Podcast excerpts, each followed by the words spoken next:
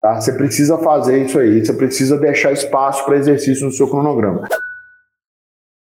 Você vai ter que alocar uma determinada quantidade de tempo para estudar um determinado assunto. Então, sei lá, leis de Newton, você vai precisar de oito horas para estudar leis de Newton. Então, você vai passar quatro semanas, vamos supor, tá? Durante quatro semanas, duas horas por semana. Nessas duas horas tem que ter pelo menos uma hora para exercício. Tá? Inclusive, se você entrar no site da faculdade, quando eles descrevem lá a grade horária e eles falam as matérias, eles colocam o tempo de aula, o tempo para atividades práticas e um tempo para estudo individual. Esse estudo individual são exercícios, né? Você tem que ver teoria e tal, mas teoricamente você entendeu tudo na aula, você vai precisar de separar esse tempo para exercício, que é o tempo de estudo individual.